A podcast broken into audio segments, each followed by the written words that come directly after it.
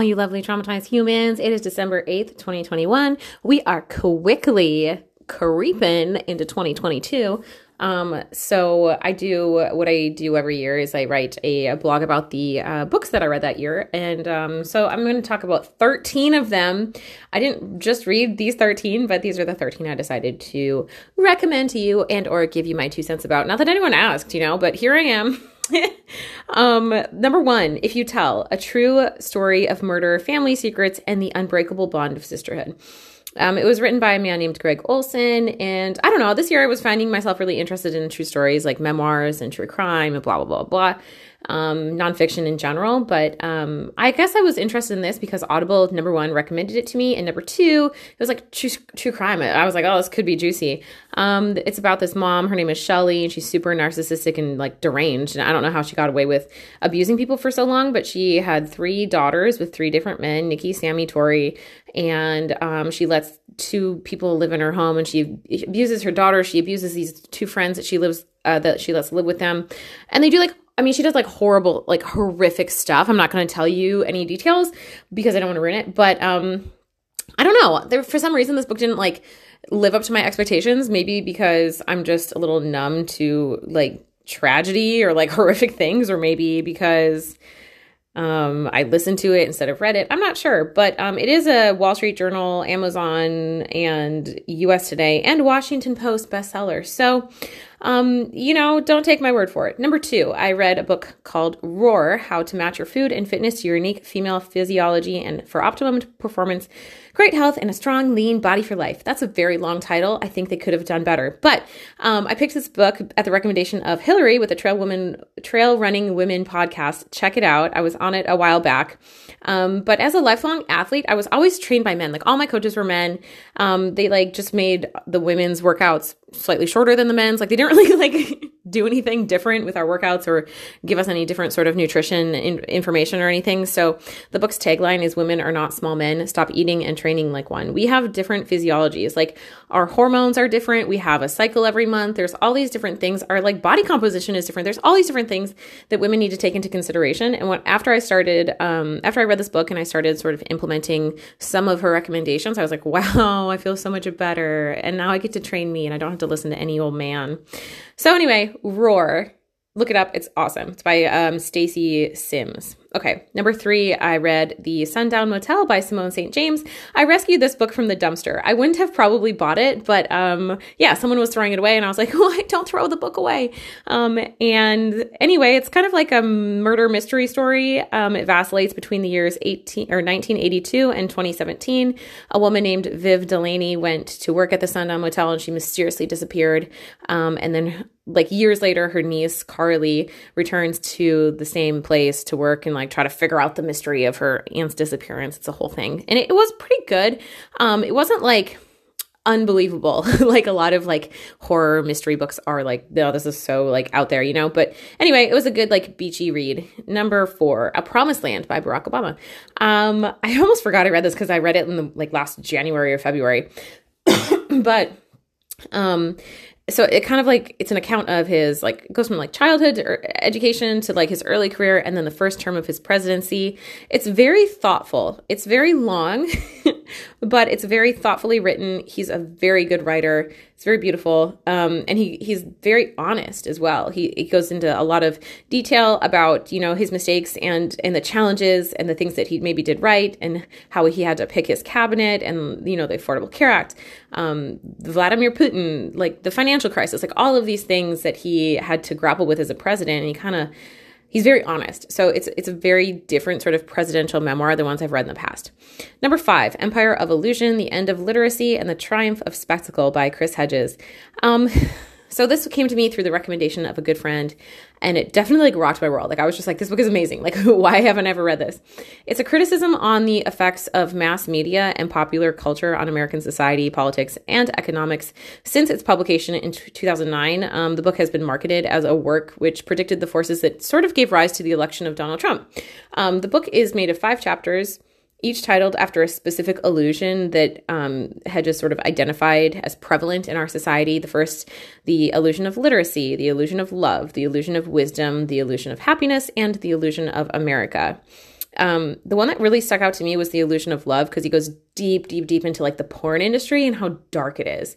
And after reading that, I was like, I'm never going to watch porn again. Like, I was like, this is so disturbing on so many levels. But anyway, amazing book. Go read it. Number six, Wow, No Thank You by Samantha Irby. Samantha Irby is one of my favorite authors. She she just writes about her life. She writes like essays, sort of in like a la David Sedaris, but like in her own voice. Um, and it's just super funny. Like it's a good, fun read. Um, like my one of my favorite essays was about how she uh moved from like Chicago to Michigan and she's in a small town in Michigan and just like adapting to that. She's gay and like, you know, like finding new friends and anyway, she described and then um another part was she went to LA for meetings with TV executives and she calls them like amateur astrologists and then she's like I'm just like a cheese fry eating slightly damp Midwest person. Like she just she's just like funny, you know.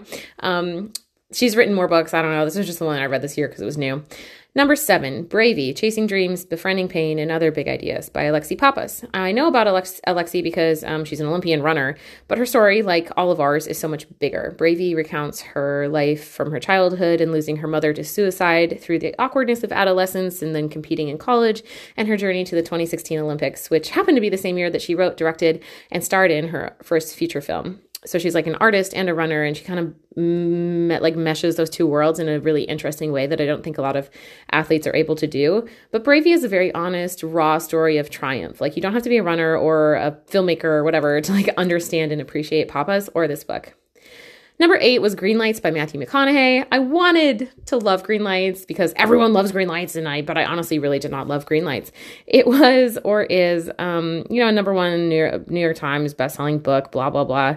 And it's just about like, you know, his life, the lessons he learned and the funny things that taught him, you know, the funny ways he learned to be like his own person. Um, he calls it a love letter to life, a guide to catching more green lights and to realizing that the yellows and reds eventually turn green too. I heard about the book on a podcast. I saw the book in airports and eventually gave into the hype, but you know, it was an easy read. Um, but I didn't come away feeling like I learned that much. I just like know more about his life, which like who cares, you know? anyway, mostly I felt like he had to write that for himself. Like it felt very much like uh, that he needed to, I don't know, articulate these ideas. And everyone's just out here reading it doesn't mean it's good. Number nine, um, Naked by David Sedaris. I just mentioned him. Anyway, um, he is a very weird, funny author his books always make me laugh, but Naked was especially poignant. He writes about his family, how his father was like obsessed over golf and his mom mimicked his nervous tics and charmed his teachers with drinks. like he paints this picture of a very loving but dysfunctional family. Um, he definitely had like OCD, um, and he writes about hitchhiking, um, going on a long trip with a quadriplegic, and, um, and, he, and like all these odd jobs he took to make ends meet. His loneliness, like he is just very interesting. His life is like rich with fodder, um, and his style is super unique, unlike any other. All of his books are worth reading. Naked is just the one that happened to be new. Number ten, Bury My Heart at Wounded Knee by Dee Brown. I've been meaning to read Bury My Heart at Wounded Knee for years, but I kept putting it off in favor of like other easier, breezier reads. But this year, I read it front to back, feeling and it wasn't i mean it was like a good book. Like it, it, kept my interest. It wasn't like hard to read so i don't know why i was putting it off. But um i don't know. It was sad kind of enraging. Um it's very eloquently written and she definitely uses like um s- stories and and and words directly from tribe leaders and stuff to like make the case. Um not make the case, but just to kind of show how the systemic destruction of the American Indian um, during the second half of the 19th century. It's really enraging, like just how uh, the white people like lied to them and then killed them and like raped and pillaged their villages and misled them and then made them sign contracts which they couldn't even read and stuff like that. Bury My Heart at Wounded Knee was um, disturbing and incredibly important. I mean, I think it should be required reading for people in school. I'm not in school anymore, but I feel like that'd be good. Number 11, Know My Name by Chanel Miller. Um, I was in college when the story of Brock Turner, the Stanford swimmer who assaulted an anonymous woman who the media called Emily Doe, um, when that story initially broke. So Chanel was anonymous for a long time. Turner was sentenced to just six months in a county jail after he was found sexually assaulting her on a Stanford campus, like by a dumpster. Her victim impact statement was eventually posted on BuzzFeed, where it instantly went viral. It was viewed by 11 million people, and um, it was translated into a bunch of different languages. Thousands of rape survivors credit Chanel with giving them the courage to come forward and tell their own stories. Know My Name is heart wrenching and, and, but also hopeful. Um, just about like the years that followed her assault, how it just totally upset her life. Um, and it kind of gives the reader an inside look into a culture that is biased to protect perpetrators and a criminal justice system that's designed to kind of fail the victim. Like, just the injustice of it all was so heartbreaking. Um, Chanel's also a really amazing writer, and I think that her story will just transcend time. It's like the first book of its kind. So it's really really good i would definitely re- recommend that to everybody maybe especially men so they can you know figure the fuck out how awful it is to be a woman sometimes number 12 everything now by rosecrans baldwin everything now is about los angeles how it is a cultural epicenter of america how it's a place romanticized and demoralized you know it's a kind of like a crazy wild place um, Baldwin's account of LA is like deeply researched, provocatively argued, and also very empathetic.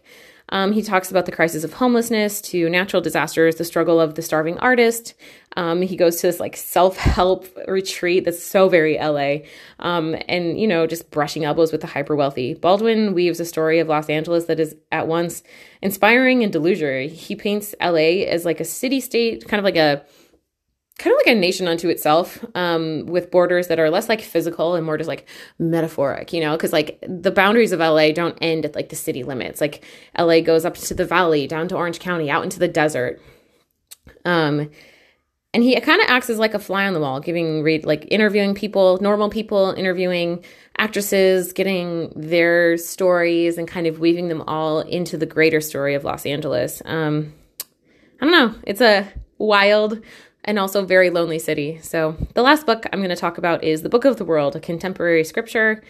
Um, it was edited by a lady named Phyllis Cole Dai, but um, there is no author. Like the author is unknown.